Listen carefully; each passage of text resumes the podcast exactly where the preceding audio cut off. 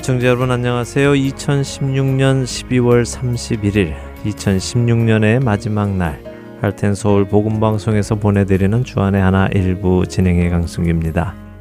크리스마스를 맞아 전하는 선물 속에 예수 그리스도의 생명도 함께 담아 전하신 여러분들 되셨으리라 믿습니다.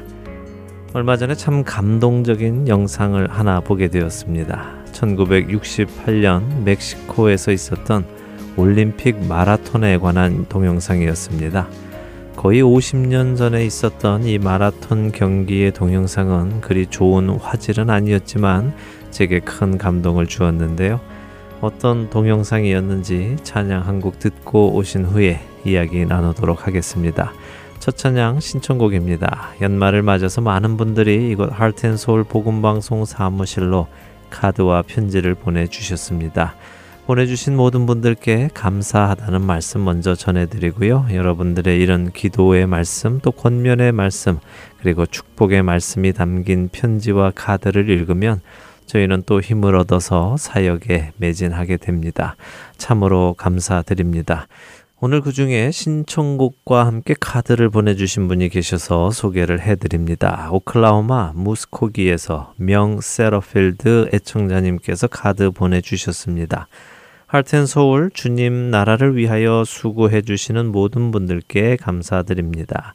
영적으로 궁핍한 자에게는 주님의 말씀으로 복음을 나누고 가난하고 고통받는 이웃에게는 그 고통을 덜어줄 기쁨의 소식을 전하고 믿지 않는 자들에게는 그들도 구원받아야 하는 자들임을 깨닫게 하시는 씨앗을 심음으로 많은 자들이 주님께 돌아오는 하트앤 서울 복음 방송이 되기를 기도하고 있습니다. 그리고 아리조나에 있는 이민희 집사님께 사랑한다고 전하고 싶습니다. 떨어져 있지만 기도의 동역자가 되어 주심을 감사드리며 주를 향한 나의 사랑을 이라는 찬양 함께 나누고 싶습니다. 감사합니다. 라고 하시면서 크리스마스 카드를 보내주셨습니다. 네, 명 세러필드 의 청자님 참 감사드립니다. 이곳 아리조나에 기도의 동역자가 계시는군요. 서로에게 큰 힘이 되시는 귀한 우정 쌓아 나가시기를 기도드립니다. 신청곡 보내드립니다.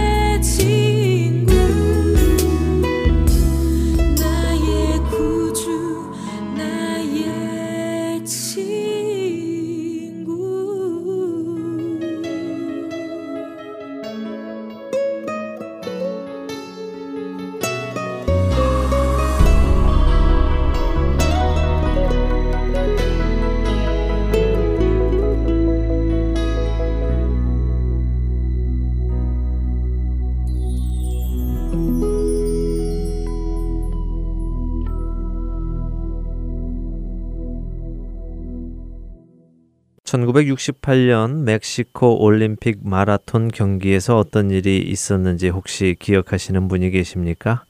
그날 마라톤 경기에 참가한 선수 중에 한 명인 존 스테반 아크와리 선수에 관한 이야기인데요. 이 존 아크와리 선수는 아프리카 탄자니아 사람으로요. 아프리카 마라톤 선수권에서 우승을 했던 기대주였습니다. 사실 그날 그 경기에는 올림픽 마라톤을 2연패나 석권했던 이디오피아의 아베베 선수도 참가해서 올림픽 3연패를 노리고 있었기에 아크와리 선수는 금메달은 아니더라도 메달권 안에는 들을 것이라고 예상하고 있었지요. 하지만 멕시코는 그가 훈련을 받던 아프리카와는 환경이 많이 달랐습니다. 멕시코 시티의 코스는 산소가 희박한 해발 2000m 이상에 자리하고 있었기 때문인데요. 더군다나 그날은 기온도 화씨 90도가 가까이 되는 찌는 듯한 날씨였다고 합니다. 그래서 총 75명의 선수가 참가를 했지만 중간에 18명의 선수가 경기를 포기할 정도로 아주 힘든 코스였다고 하네요. 이 아크와리 선수는 이런 악조건 속에서도 최선을 다해 경기에 임했습니다. 하지만 안타깝게도 마라톤을 시작한 지 19km 되는 지점에서 다른 선수와 부딪히며 무릎 관절이 뒤틀리게 되었고 이로 인해 넘어지면서 어깨를 크게 다쳤다고 합니다. 42.195km를 뛰어야 하는 마라톤에서 아직 절반도 달리지 않은 지점에서 이런 큰 부상을 입은 것이었지요. 아크와리 선수는 눈앞이 캄캄해졌습니다. 누가 보아도 그가 경기를 더 진행하는 것은 불가능해 보였지요. 그러나 아크와리 선수는 뒤틀어지고 상처가 난 무릎에 붕대를 감고 고통을 참으며 다시 마라톤을 뛰기 시작합니다. 다리를 절뚝거리며 달리다 걷다, 달리다 걷다를 반복했습니다. 참가한 모든 선수들이 하나 둘씩 그를 제치고 앞으로 나아갔습니다. 그리고 그는 가장 마지막 선수가 되었습니다. 어느덧 해는 져가고 거리에는 어둠이 깔리기 시작했죠. 그럼에도 불구하고 아크와리 선수는 포기하지 않았습니다. 그는 여전히 어둠이 깔린 멕시코 시티의 마라톤 코스를 절뚝거리며 뛰기도 하고 걷기도 하며 경주를 계속했습니다.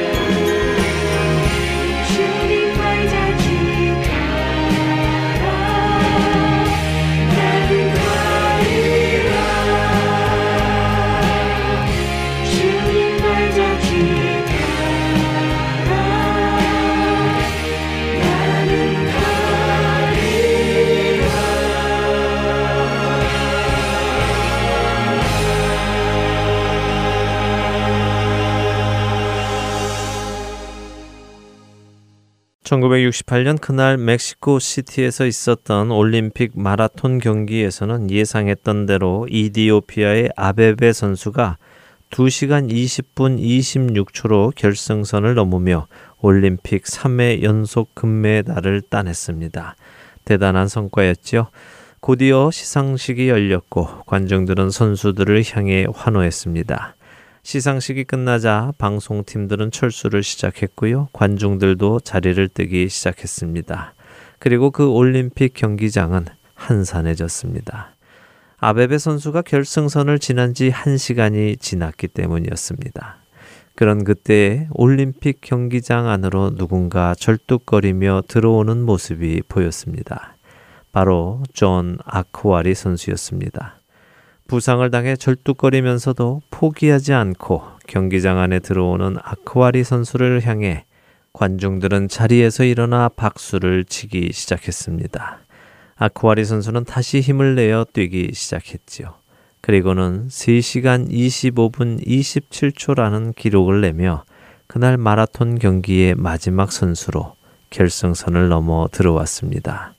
그는 완주를 한 것입니다. 그것은 정말 놀라운 일이었지요.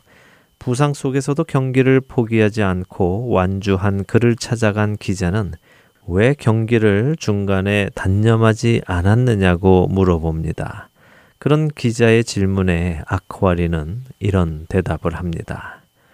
나의 조국은 경주를 시작하라고 5천 마일이나 떨어진 이곳에 나를 보내지 않았습니다. 그들이 5천 마일이나 떨어진 이곳에 나를 보낸 이유는 경주를 마치라는 것이었습니다.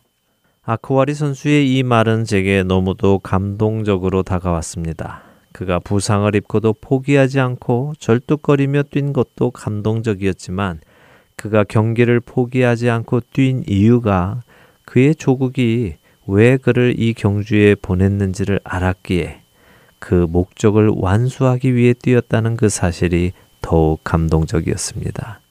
저는 아쿠아리 선수의 이 말이 이 시대를 살아가는 우리 그리스도인들이 꼭 기억해야 할 말이라고 믿습니다.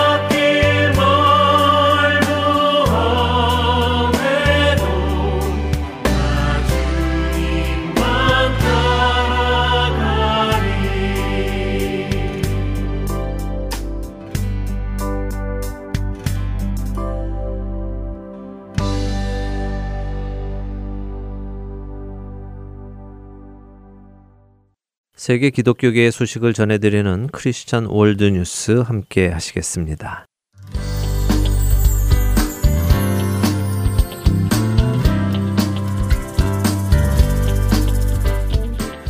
크리스천 월드뉴스입니다. 캐나다 연방 외무성 대표단이 북한에 영유 중인 한국계 캐나다인 임현수 목사의 문제를 논의하기 위해 북한을 방문했다고 북한 관영 매체가 밝혔습니다. 연합뉴스에 따르면 북한 조선중앙통신은 사라 테일러 북아시아 및 오세안 주국장을 단장으로 하는 캐나다 외무성 대표단이 조선을 방문했다고 보도했습니다. 이 매체는 캐나다 대표단이 최선희 외무성 북아메리카국 국장과 만나 임현수 목사의 문제와 양자 관계 발전 문제를 비롯한 상호 관심사를 논의했으며 한성열 외무성 부상도 만났다고 밝혔습니다. 대표단은 임 목사를 면회했다고 하나 양측 간의 구체적인 논의 내용은 밝히지 않았습니다. 캐나다 외교성의 샹탈 간용 대변인도 이날 보도 내용을 확인하면서 당국은 그의 억류와 건강에 대해 매우 우려하고 있으며 석방을 위해 활발하게 노력하고 있다고 밝혔습니다. 그러나 임 목사의 건강 상태에 대해서는 자세한 언급을 하지 않았습니다. 이에 따라 최근 건강이 악화된 것으로 알려진 임 목사 석방 문제가 새로운 국면을 맞을 것으로 보입니다. 이면수 목사는 지난해 1월 경제 협력 사업을 위해 북한에 들어갔다가 억류되었으며 그는 지난해 12월 특대형 국가 전복 음모 행위 혐의로 북한 최고 재판소에서 무기노동 교화형을 선고받고 복역 중입니다.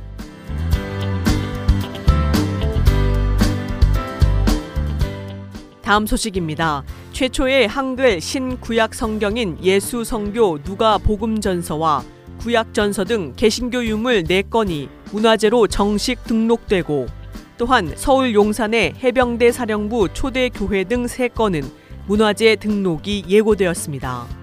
문화재청에 따르면 예수 성교 누가 복음 전서는 스코틀랜드 연합 장로 교회에서 파송한 존 로스 선교사와 최초의 한국인 개신교인 신자인 백홍준, 이응찬 등이 번역에 동참해 중국 심양의 문광 서원에서 발간되었습니다.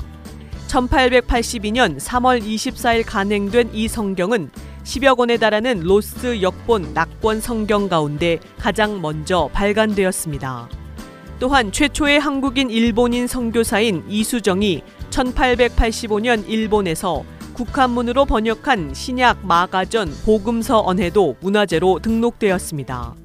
이는 19세기 우리말을 살필 수 있다는 점에서 국어학적 가치가 크다고 문화재청은 평가했습니다. 이 밖에 신앙의 전력화를 기치로 1959년 서울 용산에 건립된 해병대 사령부 초대교회와 길이 8m가 넘는 대한성공의 서울주교 좌성당 모자이크 재단화, 1908년에 발행된 우리나라 최초의 교파연합 찬송가 등 3건은 문화재 등록이 예고되었습니다. 해병대 사령부 초대교회는 해병대 사령부에서 1959년 건립한 교회당으로 해병대는 한국 전쟁 당시 교회를 창립해 임시 구조물을 지어 사용해 오다가 해병대 사령부 초대 교회를 지어 오늘에 이르고 있습니다. 이들 세 건은 한 달 동안의 의견 수렴과 문화재위원회 심의를 거쳐 문화재로 등록될 예정입니다.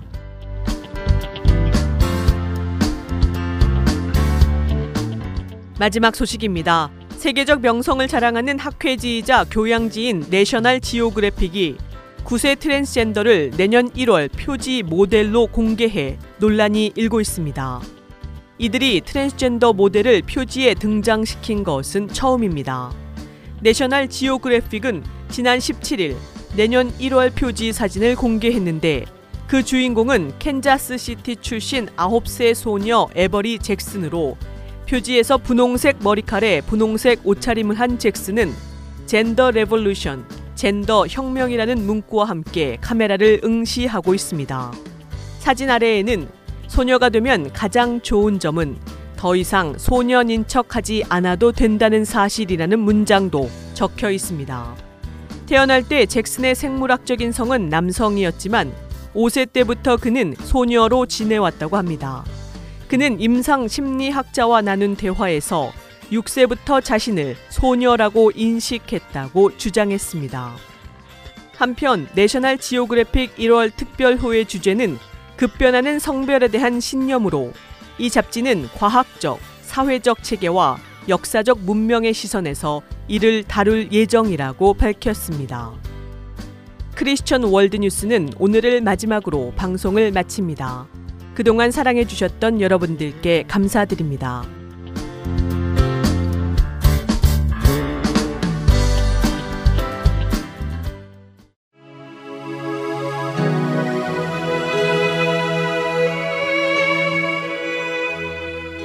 한 곡의 찬송이 인생을 바꾸어 놓기도 합니다. 그 이유는 주님의 은혜 안에서 변화된 한 사람이 그 찬송을 만들었기 때문입니다. 찬송가에 얽힌 일화를 통해 어떤 상황에서 그런 고백이 나왔는지 또한 그 고백은 어떤 의미를 담고 있는지 나누며 더 깊은 은혜로 들어가는 프로그램 내 주를 가까이 주안의 하나 3부에서 여러분을 찾아갑니다.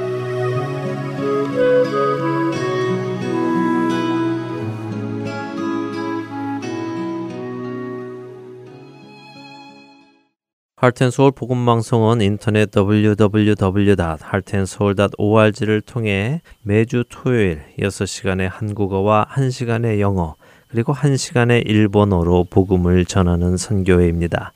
이 방송은 스마트폰 앱이나 팟캐스트를 통해 여러분들의 스마트폰에서 들으실 수 있으며 매주 댁에서 CD나 MP3 CD로 받아서 들으실 수도 있습니다. 자세한 문의는 방송사 사무실 전화번호 602-866-8999로 해주시면 안내해 드리겠습니다.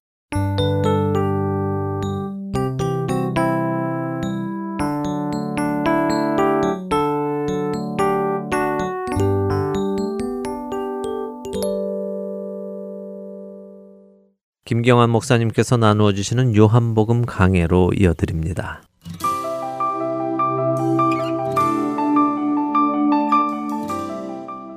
애청자 여러분 안녕하십니까? 아, 요한복음 강의 40번째 시간입니다.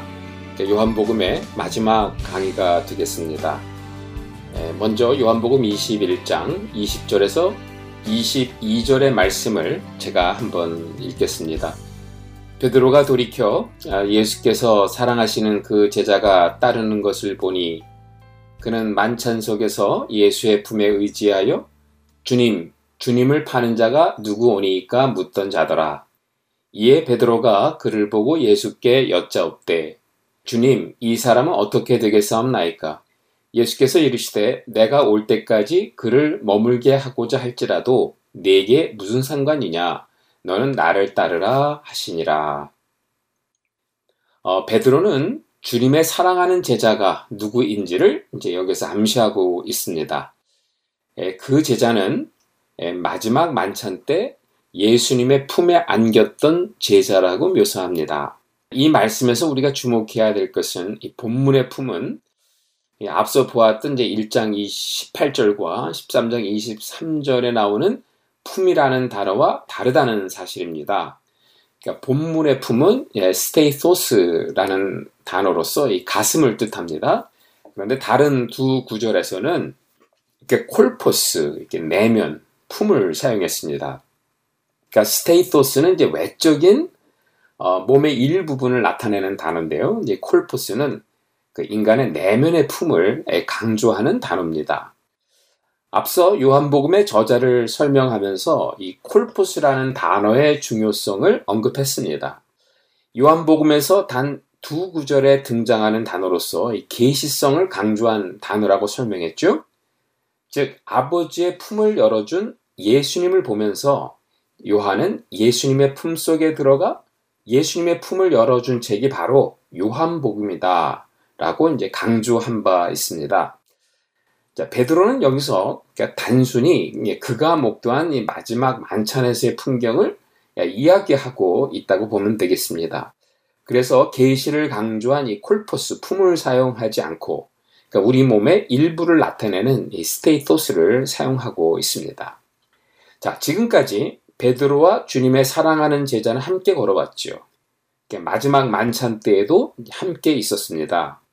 예수님의 빈 무덤을 향해서 함께 뛰어갔고 함께 부활의 예수님을 확인했습니다. 그런데 이제 오늘 본문에서 이 두 제자의 운명은 엇갈리기 시작합니다. 한 제자는 오래 남아서 그의 역할을 감당해야 합니다. 베드로는 사랑하는 제자보다 먼저 하나님께 부르심을 받아 떠나야만 합니다. 예수님은 엇갈린 운명에 대해 베드로가 상관할 바가 아니다라고 이제 강조해서 말씀하십니다. 너는 나를 따르라 라고 말씀하시죠. 여기에 두 개의 대명사가 강조되어 있습니다. 나와 너입니다. 여러분, 참 제자도는 사실 나와 예수님의 관계입니다. 나와 예수님의 관계가 있고 거기에서 더 나아가 나와 이웃, 그리고 나와 세상의 관계가 따라오는 거죠. 나와 예수님의 관계성 속에 나의 정체성이 있고 소명이 있음을 알게 될 때 더 이상 옆에 있는 제자가 보이지 않는다는 겁니다. 나를 넘어뜨리려고 유혹하는 세상 또한 보이지 않는다는 것입니다. 베드로와 요한의 엇갈리는 이 운명을 말씀하시면서 이제 요한복음의 대단원이 막을 내리게 됩니다. 자, 요한복음 책을 마치면서 저는 에, 과거에 읽었던 에, 책 하나를 여러분들께 소개할까 합니다. 제가 풀러 신학 대학원에서 MDiv 과정을 하고 있을 때였습니다. 신학교를 졸업한 후에 에, 저의 진로의 문제를 놓고 이제 한참 고민하고 있었는데 제가 평소에 존경했던 이 로버트 뱅크라는 교수님이 짧은 책자 하나를 소개시켜 주셨어요. 뭐 당시까지만 해도 이 한국 교계에 이제 별로 알려지지 않았던 헨리 나웬이라고 하는 아, 신부님이 쓰신 In the Name of Jesus, 그러니까 예수님의 이름으로라는 책입니다. 이 책은 나웬 신부님이 이제 마태복음 4장에 나오는 그 예수님께서 광야에서 경험하신 아, 유혹과 요한복음 21장의 내용을 묵상하면서 이 성공적 사역의 회의를 갖게 된 예, 목회자들을 위해서 이제 특별히 쓴 책이라고 합니다. 어, 이 책에서 나웬 신부님은 예, 목회자들을 회의에 빠져들게 만드는 이제 세 가지 유혹을 다루고 계십니다. 바로 예수님을 예, 유혹했던 세 가지죠. 첫째는 돌을 떡으로 만들라는 유혹입니다. 이 유혹은 아, 현실적이 되라는 유혹이라고 합니다. 그러니까 relevant라는 유혹이라는 거죠. 자, 마태복음 4장의 그 장면을 한번 우리가 들여다 보십시다. 마귀가 이 말로 예수님을 유혹했을 때는 언제입니까? 금식을 하는 중입니까? 아니면 금식을 마쳤을 때입니까? 그러니까 사람들은 일반적으로 그 광야에서 머무는 40일 기간 동안에 이 유혹이 있었던 것으로 생각하는 것 같습니다. 그런데 성경을 자세히 읽어보면 유혹이 찾아온 것은 이제 40일 금식하는 동안이 아니죠. 금식을 성공적으로 마친 뒤였습니다. 그때 찾아온 유혹입니다. 마귀도 예수님이 하나님의 아들임을 알았습니다. 그래서 마귀는 이 유혹을 던지면서 이제 조건을 하나 내걸죠. 만일 당신이 하나님의 아들이라면 이라고 합니다. 그러니까 하나님의 아들임을 알았다는 겁니다. 하나님의 아들임을 알겠는데 그 아들의 권세를 어떻게 사용하는가의 문제가 유혹의 쟁점이었다는 겁니다. 마귀는 지금 예수님께 자, 아들의 권세를 가지고 돌을 떡으로 만들어 당신의 배고픔을 해결하라 라는 겁니다. 즉, 아들의 권세를 가지고 이제 궁극적인 인류의 죄의 문제를 생각하지 말라는 거예요. 그냥 눈앞에 펼쳐진 이 배고픔의 문제, 먹는 문제, 이 현실적 문제를 해결하는 데 사용하라 라는 겁니다. 네, 그때 예수님께서 말씀하셨죠. 그러니까 사람이 떡으로만 사는 것이 아니라 하나님의 입에서 나오는 말씀으로 사는 것이라 아주 단호하게 말씀하셨습니다. 어디에 나오는 말씀이죠? 예, 신명기 6장에 나오는 쉐마 이스라엘, 들으라 이스라엘로부터 시작된 말씀입니다. 그 말씀의 핵심이 무엇일까요? 광야에서 이스라엘 백성들이 들어야 될 그 말씀은 바로 이겁니다. 너는 마음을 다하고 성품을 다하고 힘을 다하여 내 하나님 여호와를 사랑하라는 말씀이었습니다. 예수님은 현실적이 되라고 마귀의 유혹을 받았을 때 하나님과 맺어진 사랑의 관계를 붙드셨다는 겁니다. 그러니까 현실적이기를 거부하시고 하나님과의 사랑의 관계 속으로 들어갔을 때 그 유혹을 뿌리칠 수 있었다는 겁니다. 오늘 예수님은 베드로에게 동일한 말씀을 하는 겁니다. 쉐마 이스라엘이라고 신명기 6장이 시작이 됐는데 여기서 뭐 쉐마 베드로 이렇게 말씀하셨겠죠. 내가 나를 사랑하느냐 이렇게 물으십니다. 너는 나와 맺은 사랑의 관계를 생각하고 있느냐? 그 사랑의 관계를 더 아름답게 맺어 가기를 원하느냐? 아니면 이 세상이 요구하는 성공적 목회자상의 필요들을 채워 나가려고 하느냐라고 도전하고 있는 것입니다. 여러분, 오늘의 목회 현실을 들여다보면 동일한 유혹이 있습니다. 목회자가 신학교를 나와 사역자의 길을 걸어갈 때 사실 현실적이 되지 못하면 살아남기 힘든 목회적 상황이 아닌가 생각이 듭니다. 적어도 성공적인 목회자의 길을 걸으려면 높은 학위도 따야 되고 좋은 인맥도 맺어야 되고 무엇보다도 뭐 뛰어난 설교 능력이 있어야 된다고 이야기합니다. 그래서 적지 않은 목회자들은 그 예수님과 맺어진 사랑의 관계는 뒤로 제쳐놓고 세상이 요구하는 이런 조건들을 구비하기 위해 분주한 모습을 보게 됩니다. 자, 그렇게 2, 30년을 목회를 해서 성공적인 목사가 됐습니다. 그런데 목회자의 내면은 병들어서 주변 사람들은 다 떠나고 홀로 외롭게 서 있는 목회자들을 종종 본다는 겁니다. 제가 목회자이기 때문에 목회자의 예를 든 겁니다. 저도 역시 이 마귀의 유혹에 자유할 수 없다는 것을 고백합니다. 10년 전 제가 성도들과 함께 개척한 교회를 떠나 선교사의 길을 걸었습니다. 나름대로 하나님께서 나를 부르신 길이 좁은 길이라고 생각했죠. 하나님께서 저를 부르신 그 부르심의 자리가 좀 nameless의 자리. 그러니까 이름이 나지 않는 자리라고 생각하면서 여기까지 왔습니다. 그런데 오늘 제가 서 있는 제 자리를 보니까 저는 더 이상 nameless가 아니더라는 것을 발견했다는 겁니다. 이제 저도 꽤 알려진 목사가 된 것 같아요. 내가 걸어왔던 길이 좁은 길이었다고 믿었는데 여기저기 저를 불러주는 교회가 있는 것을 보니까 제가 가는 이 길도 더 이상 좁은 길이 아니었던 것을 발견하게 됩니다. 저 역시 오늘 베드로에게 던진 이 질문, 쉐마 이스라엘, 내가 나를 사랑하느냐? 라는 이 질문을 스스로에게 던져야 될 시간이 아닌가 생각합니다. 만약 제 속에 떡을 만들고 싶어서 행여나 제 손에 돌을 쥐고 있다면 저는 이 돌을 과감하게 내려놓아야만 합니다. 현실적이 되고 싶은 욕망을 과감히 버리고 주님과 사랑의 관계로 다시 들어가야만 되는 것입니다. 자, 둘째는 높은 성전에서 뛰어내리고픈 욕이죠. 그러니까 스펙타큘러한 인기몰이에 뭐 편승하라는 유혹입니다. 마귀는 예수님께 두 번째 유혹을 합니다. 성전 꼭대기에서 뛰어내리라는 것입니다. 성전 꼭대기면 그 아래 기드론 계곡 밑으로 450피트 깊이의 절벽이 내려다 보이는 곳이죠. 그곳에서 뛰어내리라는 겁니다. 아니, 밑도 끝도 없이 왜 성전에서 뛰어내리라는 것입니까? 그리고 그것이 왜 유혹이 되는 걸까요? 이것을 알기 위해서는 우리가 말라기 3장 1절을 봐야 합니다. 만군의 여호와가 이르노라 보라 내가 내 사자를 보내리니 그가 내 앞에서 길을 준비할 것이요 또 너희가 구하는 바 주가 갑자기 그의 성전에 임하시리니 곧 너희가 사모하는 바 언약의 사자가 임하실 것이라. 하나님이 보내시는 그분이 갑자기 성전에 나타날 것이다. 라는 말씀입니다.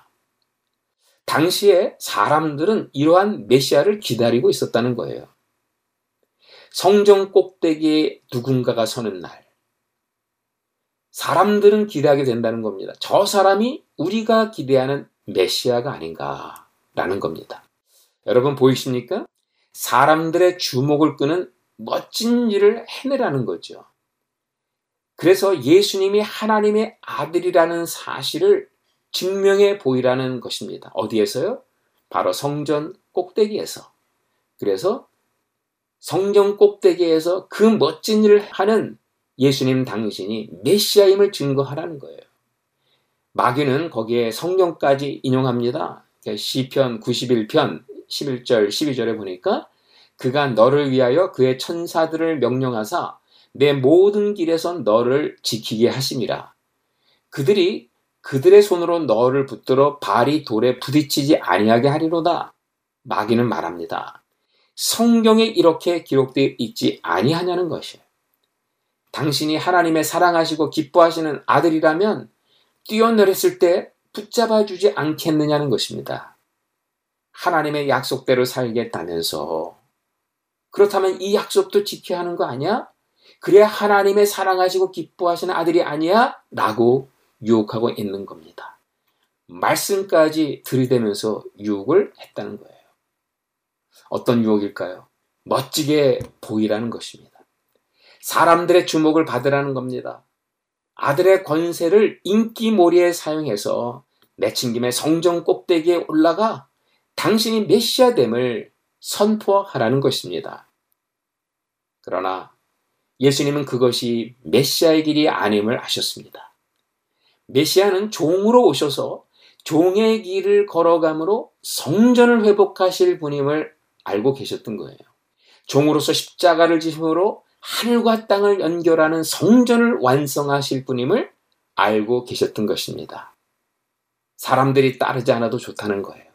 사람들이 받들지 않아도 괜찮다는 겁니다. 사람들에게 잊혀진 존재가 되어도 상관없다는 겁니다.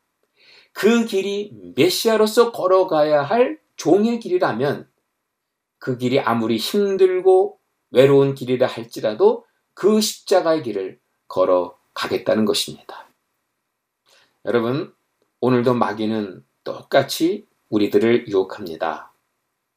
교회를 멋지게 일으켜서 온 세상의 영광스러운 목사로 우뚝 서라는 거예요. 사람들의 주목을 받는 목사가 되라는 것입니다. 사람들이 따르는 목사가 돼 인기도 누려보라는 거예요. 사람들의 손에 받들려지는 스타 목사가 되어서 유명세도 한번 즐겨보라고 우리들을 유혹합니다. 그런데 예수님은 말씀하십니다. 내가 걸어간 그 길은 아무도 주목하지 않았단다. 백성들은 커녕 내 제자들조차 거기에 없었단다. 이 역사에 잊혀진 존재로 가장 무능하고 가장 저주스럽게 십자가에 달려 죽지 않았는가? 라고 말씀합니다. 그런데 그 길만이 성전의 휘장을 여는 길이 되었고, 하늘과 땅을 만나게 하는 길이 되었고, 만물이 새롭게 되는 길이 되었다고 말씀하고 계십니다. 언젠가 그 안데르센의 성냥팔이 소녀를 읽은 적이 있는데 거기에 작은 삽하고 하나 실려 있었습니다. 그 삽화에는 추운 겨울 눈이 펑펑 내리는데 한 아름다운 집이 나옵니다. 그 집안에는 화려한 크리스마스 추리가 장식되어 있었고요. 벽난로에는 따뜻하게 장작불이 타고 있었는데 그 안에 온 가족이 아름다운 식탁에 둘러 앉아 즐거운 성탄 저녁 식사를 하고 있는 장면입니다.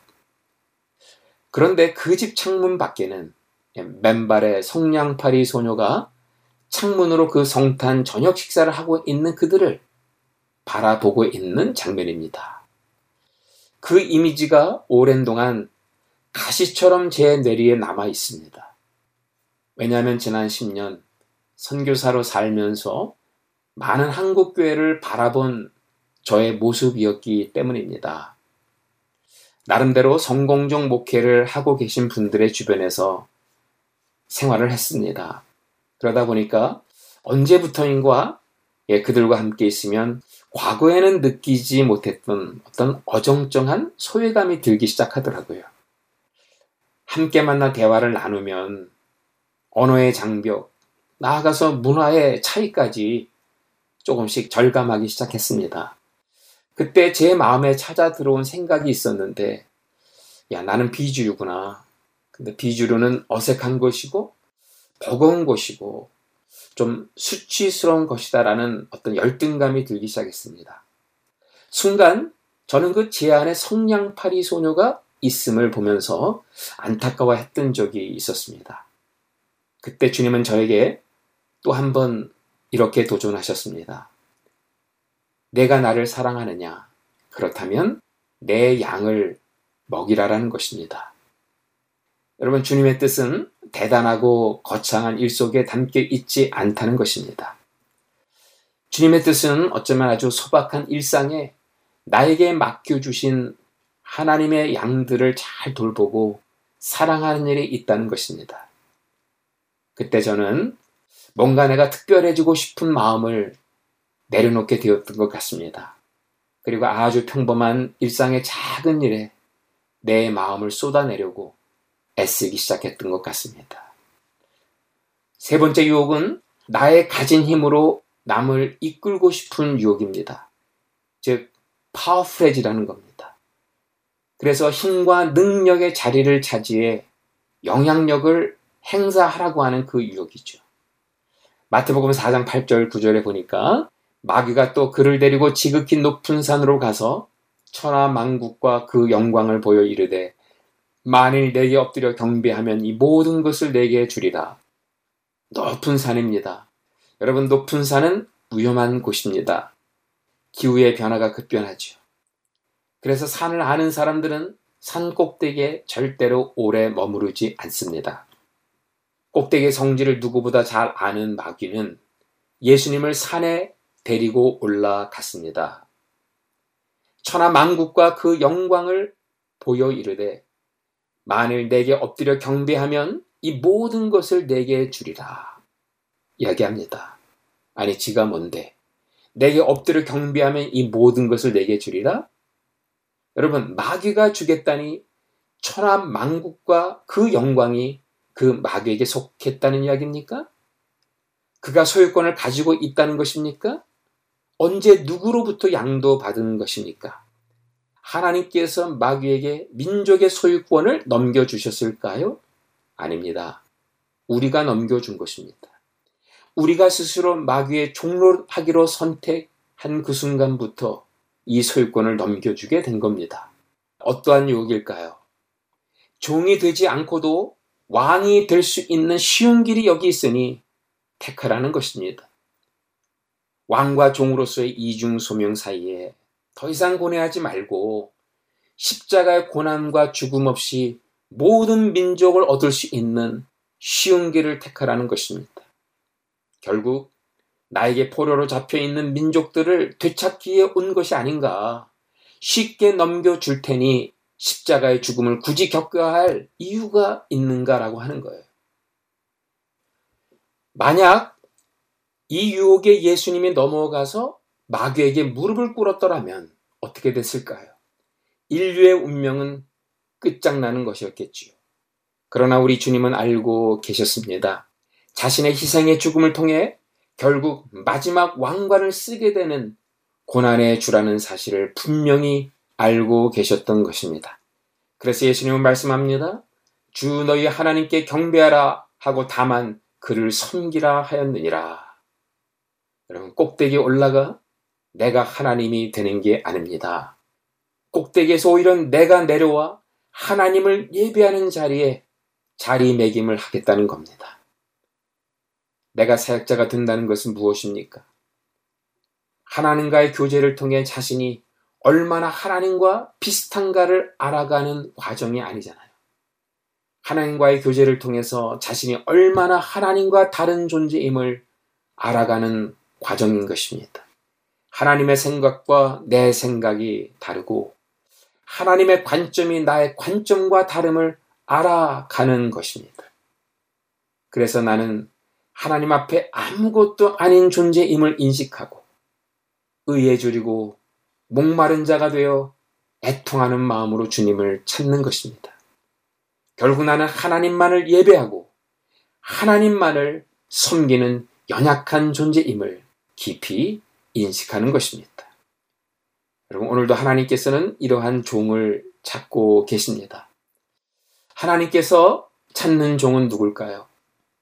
승승장구하고 매사에 자신감 넘치는 높은 스펙에 능력 있는 사람을 찾으시는 것이 아니죠.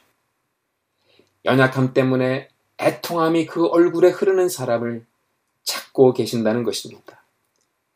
남을 주도해 자신의 원하는 방향으로 이끌어가는 뛰어난 리더십의 소유자가 아닙니다.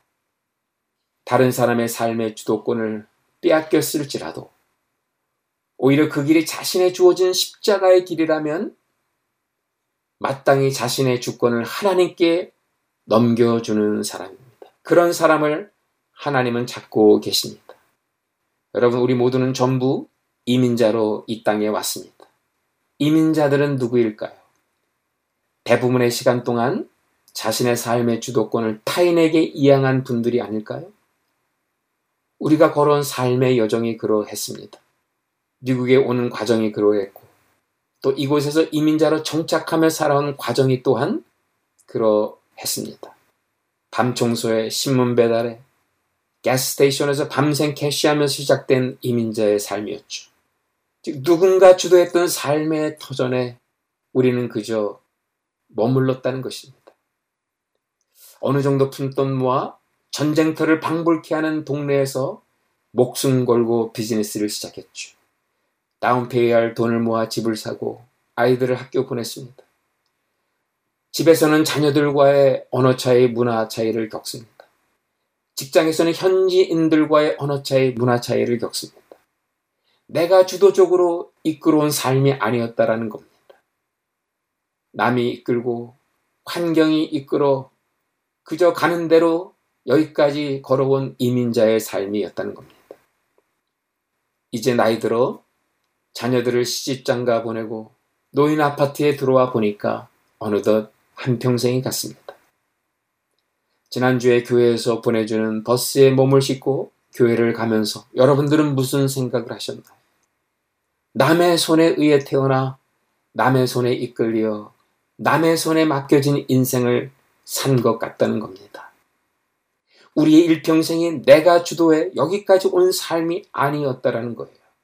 그러나 그렇게 남들이 주도한 인생에 이끌러 온 것 같은 이민자들의 애환 속에 하나님의 은혜가 있었다는 겁니다. 누군가가 나를 주도해 나를 이곳까지 이끌고 온 삶의 흔적을 들추어내 보니까 결국 그 흔적 속에는 하나님의 주권 속에 내가 있음을 고백하게 됐다는 거죠. 여러분, 이러한 이민자들이 세운 이민교의 뿌리에는 바로 이 영성이 있는 겁니다. 팔로십 영성이 있는 겁니다. 이민교회를 이끌어가는 목회자가 된다는 것은 무엇일까요? 바로 이 풀뿌리 영성을 잊지 않는 것, 이 팔로십 영성을 잊지 않는 것입니다. 그래서 예수님께서 베드로에게는 이렇게 말씀하시지 않았습니까? 18절에 보니까 내가 진실로 진실로 내게 이르노니 내가 젊어서는 스스로 띠뛰고 원하는 곳으로 다녔거니와 늙어서는 내 발을 벌리리니 남이 내게 띠띠우고 원하지 아니하는 곳으로 데려가리라. 결국 참다운 리더의 모습은 남을 리딩해가는 리더십에 있지 아니하고 오히려 하나님을 따라가고 다른 사람을 따라가는 팔로우십에 그 참다운 리더십의 모습이 있다라고 말씀합니다. 신학교를 떠나면서 지금까지 이 말씀을 가지고 씨름했던 것 같습니다. 현실적인 유혹에서 벗어나기 위하여 내가 나를 사랑하느냐는 예수님의 질문을 지속적으로 마음에 새겼습니다. 인기몰이에 편승하지 않기 위해 예수님의 내 양을 먹이라는 말씀을 끊임없이 묵상하며 적용했습니다. 힘과 능력의 자리를 탐하지 않기 위해 예수님의 연약한 자리, 즉 남이 내게 띠를 띄우고 가는 자리에 들어가려고 애를 썼습니다. 30대 중반에 시작한 이민 목회의 상황에서도 또 47세에 새로 뛰어든 선교지의 상황 속에서도 그나마 이 정도로 저 자신을 지킬 수 있었던 것은 바로 예수님께서 베드로에게 도전하신 요한복음 21장의 말씀 때문이었다고 생각합니다. 물론 오늘도 저는 이 세 가지 유혹 때문에 넘어지기도 하고 쓰러지기도 합니다. 그래도 그 가운데서 다시 일어날 수 있는 힘과 용기는 어디에서 온 것일까 생각해 봅니다. 바로 이 요한복음 21장 이 말씀, 저를 날마다 잡아주기 때문입니다. 이 말씀으로 저는 요한복음 전체 강의를 마치려고 합니다. 40번의 강의를 통해서 예수님의 마음에 들어가려고 애를 써보았습니다. 그러면 정자 여러분, 요한 할아버지가 들려준 요한복음 이야기 지금까지 애청해 주셔서 감사드립니다. 안녕히 계십시오. 김경환 목사였습니다.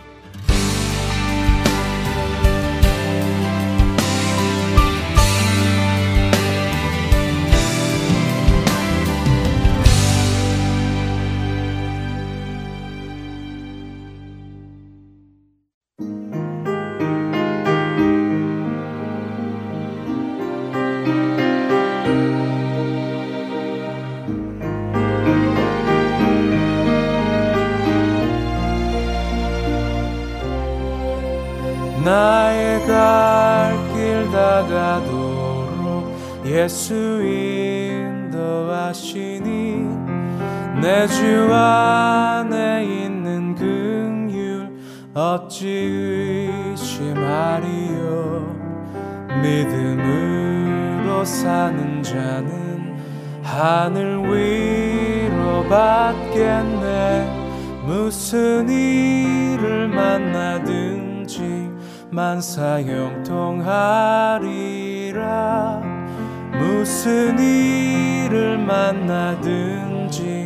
만나든지 만사형통하리라.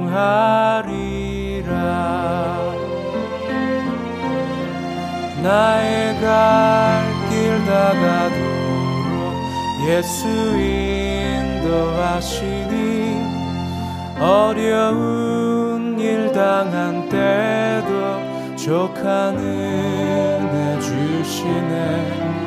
나는 심히 고담하고 영혼 매우 가라나 나의 앞에 반석에서 샘물 나게 하시네. 나의 앞에 반석에서 샘물 나게 하시네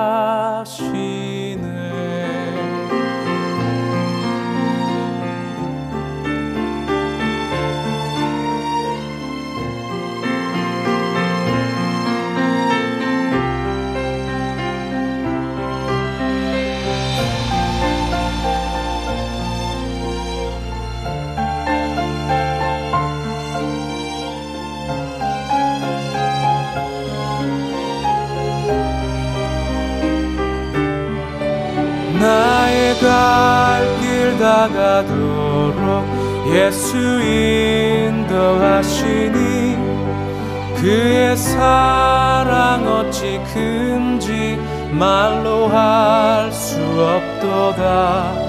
성령 감화 받은 영혼 하늘 날아갈 때에 영영 부를 나의 찬송 예수 인도하셨네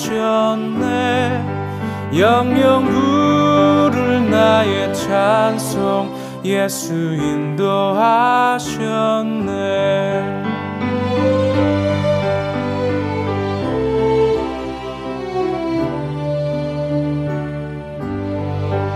영영 부를 나의 찬송 예수 인도하셨네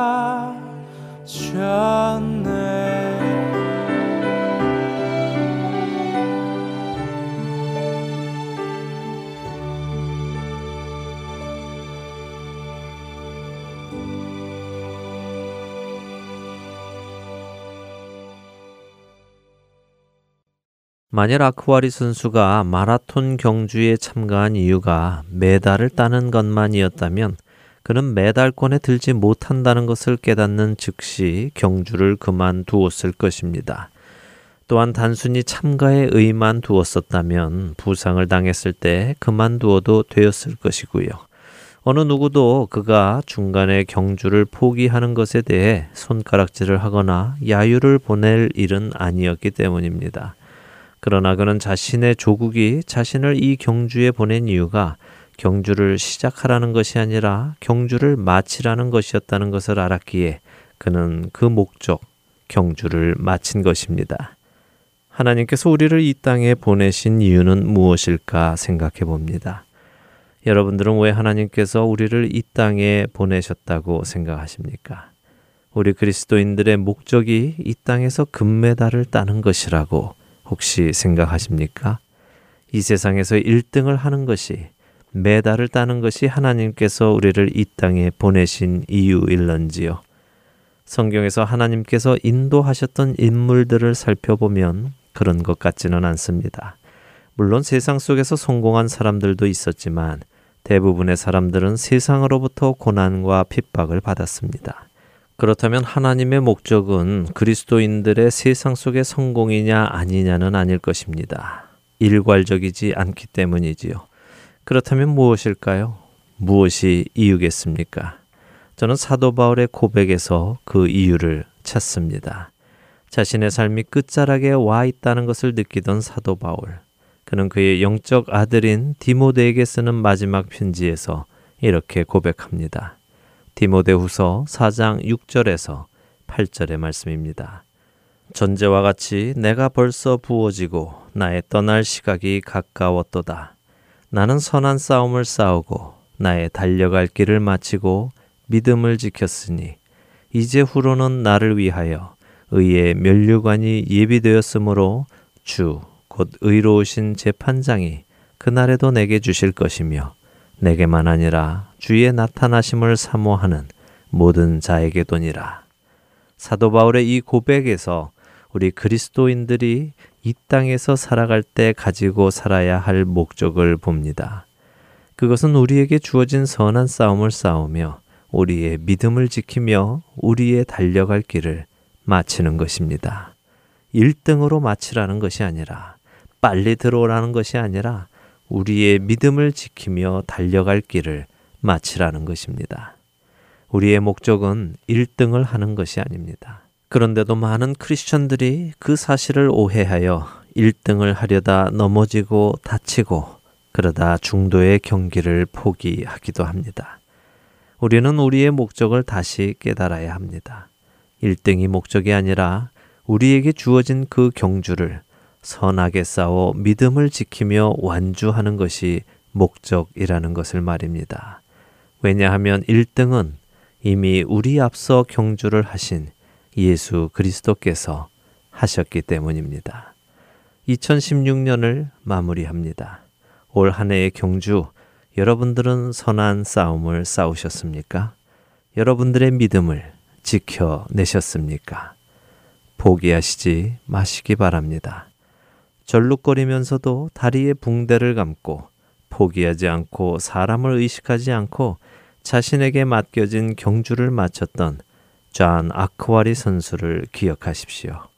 그는 자신이 그 경주를 하는 목적을 정확히 알고 있었습니다. 여러분에게 주어진 여러분의 경주의 목적을 기억하십시오. 새로 시작되는 2017년, 새롭게 여러분에게 주어지는 그 경주의 첫 발을 믿음으로 내어 디드시는 여러분이 되시기를 바라며 오늘 주안의 하나 일부 여기에서 마치도록 하겠습니다. 함께 해주신 여러분들께 감사드리면서요. 저는 다음 주인 새해 2017년 첫 방송에서 여러분들을 다시 찾아뵙겠습니다. 지금까지 구성과 진행의 강순기였습니다. 애청자 여러분 안녕히 계십시오.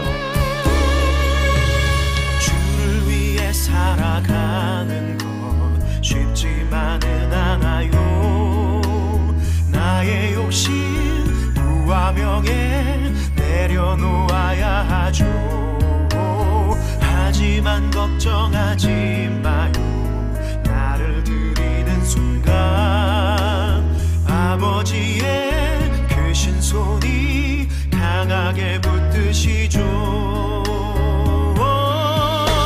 수많은 믿음의 선배들 주를 위해 살았죠 죽으리라. 아버지의